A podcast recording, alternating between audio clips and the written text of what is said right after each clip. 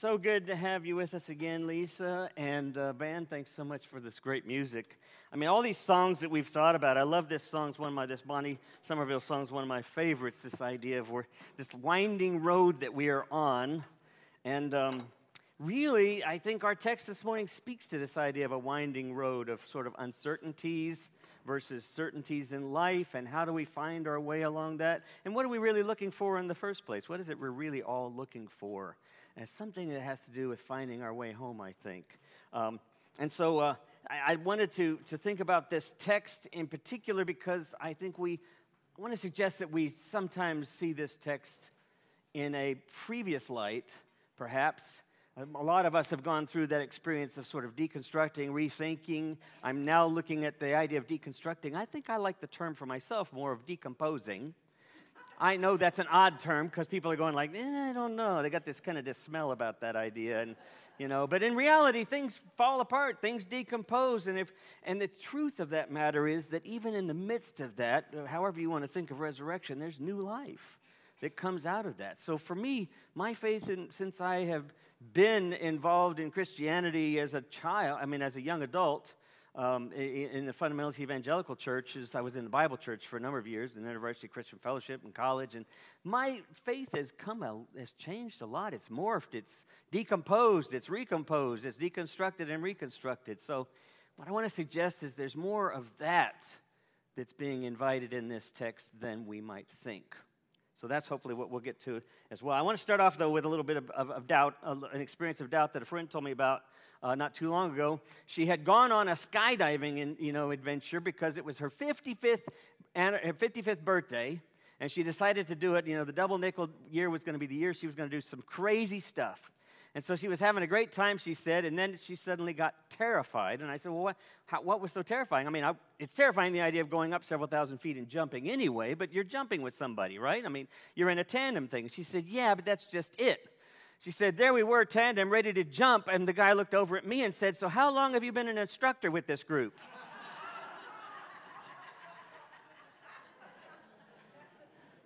she survived, but she didn't enjoy it as much as she thought she would. So, in our story this morning, we've got one of two post resurrection tales that are, or two post resurrection examples that are in the Gospel of John. John, of course, Gospel was written. One of the, it's the last gospel that we have in, in, in uh, possession of that was written uh, of the four. And it's actually nothing like the other three. The other three are called synoptics because they are very much similar. They very much parallel each other. They've used a lot of the same source material for their writing, and all of them were written somewhere around the time of the fall of, of the Temple of Jerusalem, 70 AD. So, anywhere from 35 to 40 years or more since Jesus' death. And so, they have a whole generation that's passed, you understand, in terms of the writing of these texts. There's also a, di- a diaspora, a scattering, if not a loss, of lives among the Jews who had been overrun now by the, by the Roman Empire. The temple was destroyed, Judaism was basically scattered and subjugated completely. And so you have these different communities. And John's community, we think, is probably more in Syria, perhaps, or in, in uh, even a little bit maybe closer to, to uh, what we might now call Eastern Europe. But, but what is unique about John's gospel, it was written probably 50 to actually 70 to 80 years after Jesus. And so his gospel represents a whole different orientation. Some would say it's much more of a symbolic, mystical kind of gospel as well, which is interesting given the distance between it and Jesus' life and the reality that most evangelical fundamentalist kind of groups, like I grew up in or was involved in, John is the first gospel they go to. And that's important to keep that in mind because their orientation to this gospel is transactional okay? And the orientation to a lot of these ideas of Orthodox Christianity oftentimes is transactional. Believe this or you're not in. Believe this or you don't have the fire insurance policy. You know what I mean by that? Yeah, okay. You got that. Okay. It's transactional, and I think what's happening here when we see Jesus say, Blessed are those who believe but haven't seen, is we're still thinking transactionally. But in fact, Something else is going on here that I want to suggest to you. It's less of a transactional reality and it's less of basic and, and because of that transactional understanding also often you'll hear people say of the deconstructing movement so to speak because that's been around now for you know 30 40 years this idea of rethinking our faith and trying to make more sense out of it or some people leaving church altogether right? And so um, this idea of doubting is tantamount to heresy is tantamount for a lot of folks to to um, a denial of faith an absence of faith and I want to suggest to you what it might mean to say, I believe, is actually more deeply because of doubt. So throw this first image up here. See what y'all think about this. This is one of my friends and uh, scholars. Do we have that image, Richard Rohr? Yes. Religion is one of the safest places to hide from God. it's a strange thing to say, right? It's awkward. It feels uncomfortable at first. And then some of us are going like, well, yeah, that's true. But then what does that say about everyone who's sort of deeply embedded in, in this belief system? I mean, what are we saying when we say that?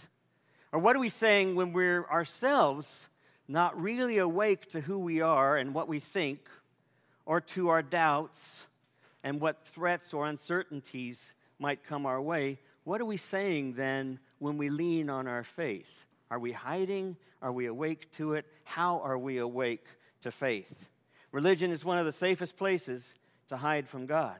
It's been used since the beginning of time as a way to control culture. We know that.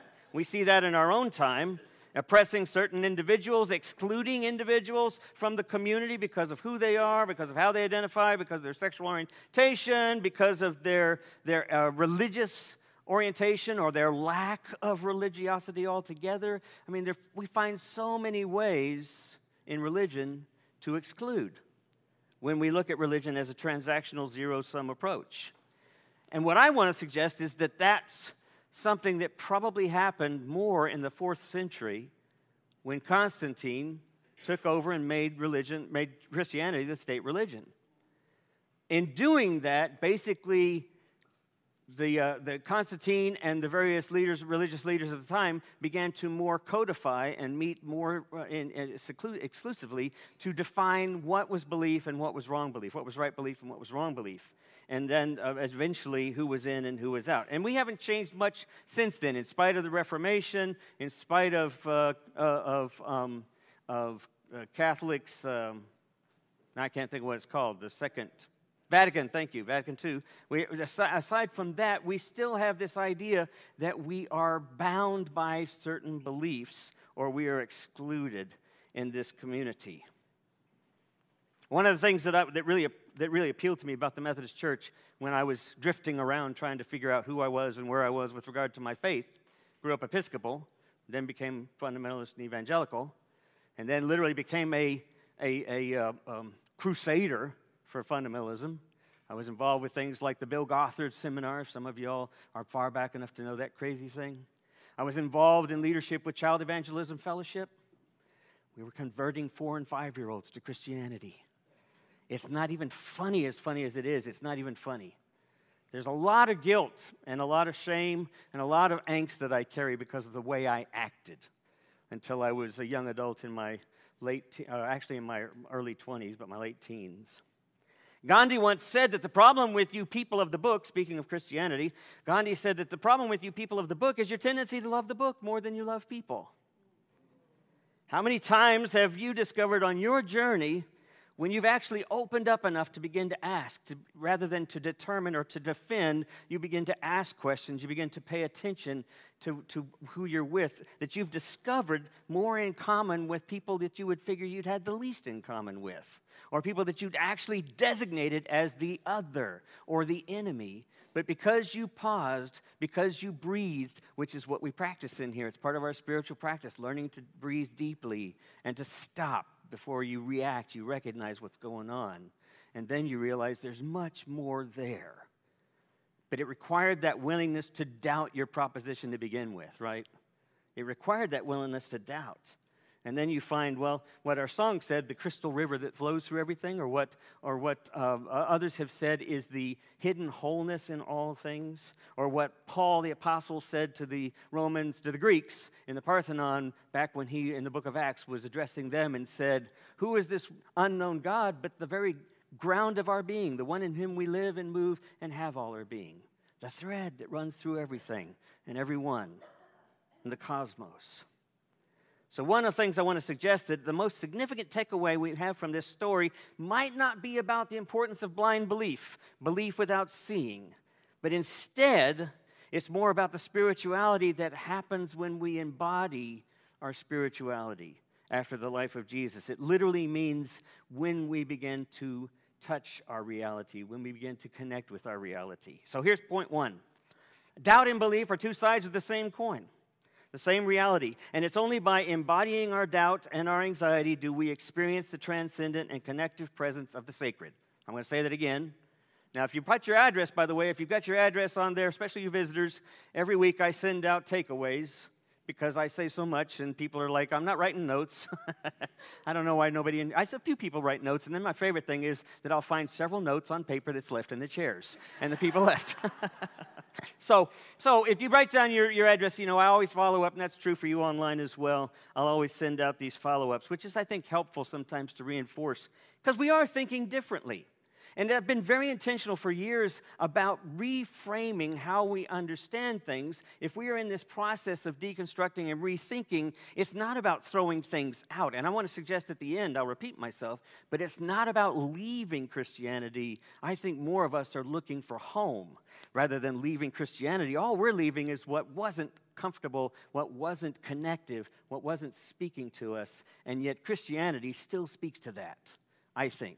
It still provides that way to be connective with others at the very ground of all of our shared being. So, doubt and belief are two sides of the same reality, and it's only by embodying our doubt, our fear, our anxiety, only by embodying that do we begin to experience the transcendent and connective presence of the sacred. And what do I mean by embodying? Well, the word belief, if you actually look at the etymology, which I love to go look at etymology of words, if you look at the etymology of belief, it actually comes from the root word which means to love. Did you know that? You may not have known that. Not making it up. The same shared root to love is in belief. And yet we've made belief because we've allowed more of the Greco, the ancient Greco Roman sort of Cartesian way of looking at things as either or, you know, dualistically, that belief becomes a transactional sort of concept rather than a way of being. Belief means to love. So, an embodied experience of the sacred requires our willingness to love in our moments to be vulnerable, to be open, to be present to, and then to discover what we did not know was there, but that we find our connectedness with one another. We can do this. You do this in nature all the time. How, why is it so much that everybody says we love to be out in nature? This week is our kind of lead up to Earth Day, right? And we're, we're so anxious, and I know we're so concerned, many of us, about where we are with climate change and where we are with climate legislation and where we are with climate justice. Because, in fact, when we don't deal with the climate problems, we are actually doing injustice so, to so many people around the world because it's creating more and more food insecurity, more and more migration problems, et cetera, et cetera. You know all about this. So, how do we remain connected? Well, we go out in nature and we touch things. And oftentimes, my therapist back in the day, uh, when I spent more time going to a therapist, would often say, Have you done a walk today? If I'm feeling anxious. And I'd say, No. You need to walk, but you need to walk very slowly. And you just need to look at your steps where you're walking. And don't think about anything else. And if you do, start thinking about your steps again. Just walk slowly, or maybe walk out in the woods. And then sometimes she would say, if I'm feeling anxious because I would have panic attacks, I, I used to have those much more frequently than I do now. And she would say, Well, have you gone outside when you're having a panic attack and would you just lay down in the grass? And just feel it. And if you don't feel the grass, then turn around and lay down face forward in the grass and feel the moisture up against your cheek. And just remember that you're a part of all of this the trees, the grass, nature, it all knows where it's supposed to be and what's going on. You just need to rest in that. It's powerful to embody this idea of love. Now we know in Job, when Job is miserable and Job has, has experienced this wonderful parable in the Old Testament, has experienced all these traumatic realities, what does God tell Job to do? In the 12th chapter, God says, Go ask the animals what they think. Let them teach you. Let the birds tell you what's going on. Put your ear to the earth. The fish, the ocean, listen to them. Learn the basics. I'm reading from the message version. Learn the basics. Let them tell you their stories. Isn't it clear that they all know and agree that God is sovereign, the heart of reality, that He holds all things in His hand? Let's reframe this a little bit, and instead of saying sovereignty, let's use the language that's more common with this idea of being grounded and reframe that and think isn't it clear that love is at the very heart of things? 1 John 4 God is love. If we say we love but we don't, we hate someone, then we just don't know what we're talking about. But if we say we love and we love someone, we are participating in God's being in the world.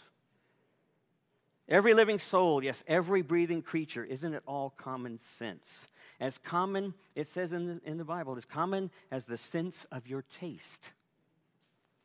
This reminded me of a story when I was doing some hiking in Long's Peak and in uh, Estes Park, and I heard this ranger tell this story as, he was, as she was uh, reminding us of how to be safe because we'd be hiking early in the morning the next day and then be hiking all day long. And even though it's a well traveled trail, there are bears. There are brown bears and there's the occasional grizzly bear. And she said, Now you have to be careful, so wear a whistle. If you get far enough away from other people, you'll be by yourself out there, and you might be out there late in the afternoon and early evening coming back when bears are foraging. So you want to have a whistle. And then also take some pepper spray just in case. We're like, all right, I'm not feeling good about it. And she said, don't worry about it. You can always tell if there's any presence of bears, she said. First of all, if there's ground, if they're blackberries, it's pretty easy. You'll see the, the, the scat, the, you know, the poo. You'll see the scat there, and it will have some element. You'll have little pieces of maybe some fruit or some plant life there in there. And then she said, and then you'll see the grizzly scat, and it will have whistles, and it will have, it will have the smell of pepper spray.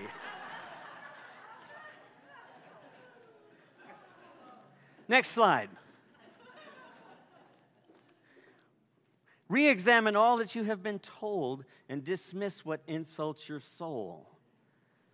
This idea of love requires sometimes that we question where we are because we think we're loving, we think we're being embodied, and yet we're still stuck in transactional land. We're still stuck in this idea of certain beliefs have to be, have to be ascended to, have to be owned up to, as opposed to being present to what's sacred in our, in our midst. So I wanted to use this next slide that I saw, this wonderful piece of graffiti. And then I've added something at the top. Let's see if it comes up here. There we go. I'll read it for you because it's kind of small. One of my favorite Emerson quotes There is a soul at the center of nature and over the will of every human being. It is so infused its strong enchantment into nature that we prosper when we accept its advice. Friends, we are probably not nearly as connected to our reality and our moments as we ought to be. Life continues to move on around us, and yet we get preoccupied with so much with media, with, with, uh, with our devices, with our busyness. The challenge is for us to be embodied. And the less embodied we are, the more we're preoccupied in our head. This is important because where do we spend most of our time? What does that person think of me? What are they thinking of me right now? Am I looking? Do I look good? Do I am I handsome? Am I short? Am I tall? Am I am, I this? Am I that? Am I, I mean, we think about all of these things. Did I do that right? Do I believe right? We're all in our head and we're not in our bodies. And one of the most profound ways to be connected to our body is to go back to sort of our origin, which is we are a part of the living body of the earth around us. How often do we connect with our reality? And we can do that in presence with one another as well. All it takes is that moment to pause and to breathe as opposed to defend and define. But if we just pause and breathe for a moment and then get curious, we find out, like Moses, you know, we're standing on sacred ground. There are burning bushes all over the place. We've just forgotten to take off our shoes. Let me see this next slide. So here's point number two Our bodies know the way home, how to be present to life, to dance and sing and give birth, to make love, to mourn, to, to, to make art, to grieve, to connect, to live, to die. Our bodies know how to do all of that. It's our minds that make us homeless. Our bodies know the way. It's our minds that make us homeless. What if doubt and its cousin skepticism are actually about finding that path back to an embodied experience of the sacredness that we are all, that moves and flows through all of us? What if doubt and its cousin skepticism is about reconnecting to that? With humility, mercy, attentiveness, all of those things that Jesus' whole life was about. What if we understand John's gospel, as, as, as Spong would say and others would say, that it's a mystical gospel that is trying to remind us, metaphorically, through story form, whatever, that the path towards sacredness, towards connectiveness with God, is the path of love, of embodying our presence with one another. The road to faith through doubt often ends up lonely. I don't know how many of you have left churches where you were before because of any number of reasons. I know for Linda and I, when we left, now Linda was rooted in Methodism, and Methodism, it turned out, had this wonderful thing called John Wesley's fourfold norm, or the quadrilateral, which was that it wasn't just about scripture, it also had to be about reason, it had to be about tradition, it had to be about experience, and those four things had to be in a dance with each other all the time so that you're thinking about what you're thinking that you're experiencing what you're thinking, that everything is checked by everything else, so that it's a constant movement. Now, does that mean that you're anchored in certainty? No. Does that mean that you can go to a church and everybody's going to think like you? No. Does that mean that everyone in here that might be progressive is going to have to go engage with someone else that's going to be fundamentalist and is going to have to be patient and realize that we're all on this same path trying to get home? We just don't all see it as clearly, maybe. But there's stuff for us to learn no matter what. That's the challenge that Methodism offers us. And it's also the challenge that if you, if you know what's going on, Methodism's having a problem with, right? Because we're locked into this idea that it's about the head and not about the embodiment, that it's about a fire insurance plan. But I think it's really just about fear.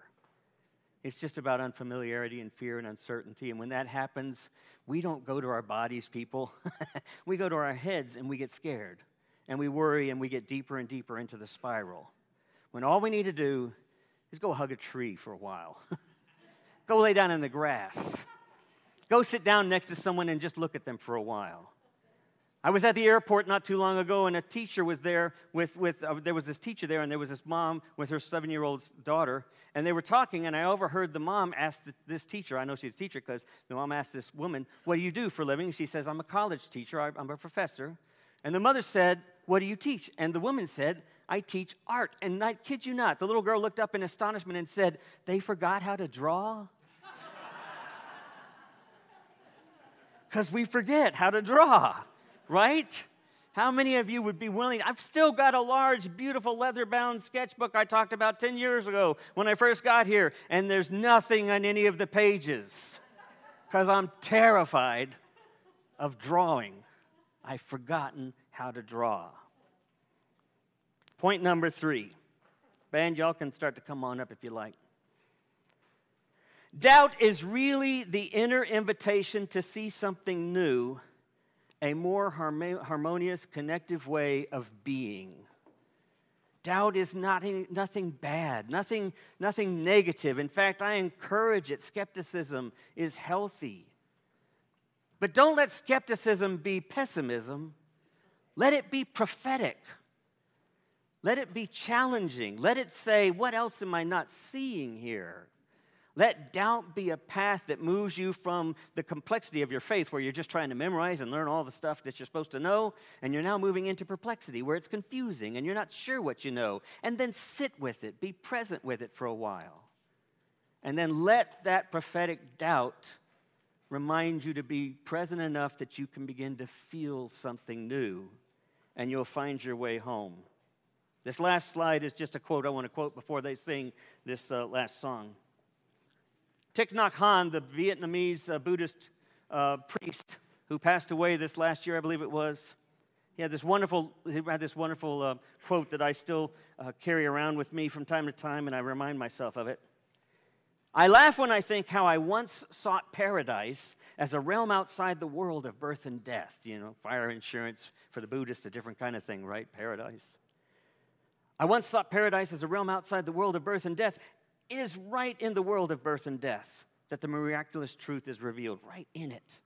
But it is not the laughter of someone who suddenly acquires a great fortune, neither it is the laughter of someone who has suddenly won a great victory. It is rather the laughter of one who, after having painfully searched for something for a long time, finds it one morning in the pocket of her coat. That's really all this is about, is embodying the sacredness enough to be present that we begin to see it's not only here, it's been with me all along, it's also there with them, also here in every moment, in every breath, in every life. It's a part of the whole thing. And isn't that amazing? Amen.